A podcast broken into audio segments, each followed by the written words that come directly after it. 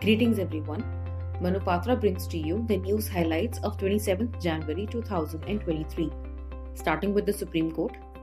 The Supreme Court has observed that when a victim dies after a lapse of considerable time due to injuries inflicted by an accused, it would not diminish the liability of the perpetrator in a murder case.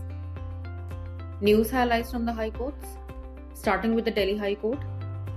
The Delhi High Court has ruled that objections available under Section 47 of the Code of Civil Procedure cannot be considered by a court at the time of enforcement of an arbitration award under Section 36 of the Arbitration and Conciliation Act 1996. The High Court has observed that an arbitration clause contained in a contract executed with a partnership firm will continue in effect even after the death of a partner, causing the dissolution of the partnership.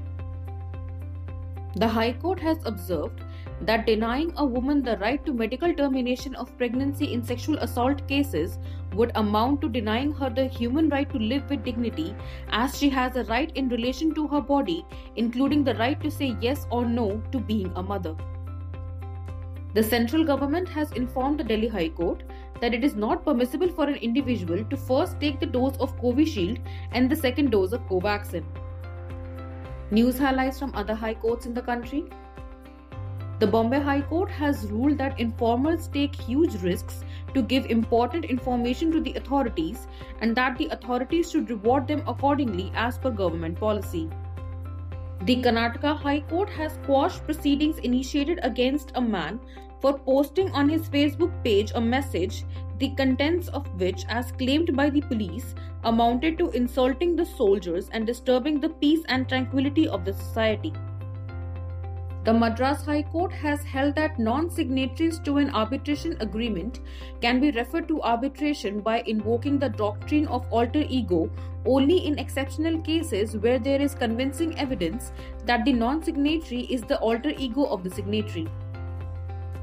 The Calcutta High Court, in hearing an appeal filed under Section 117A, Subclause 2 of the Patents Act, has ruled that for applying the test of inventiveness of an invention sought to be registered under the said Act, the same has to be applied by considering the invention as a whole.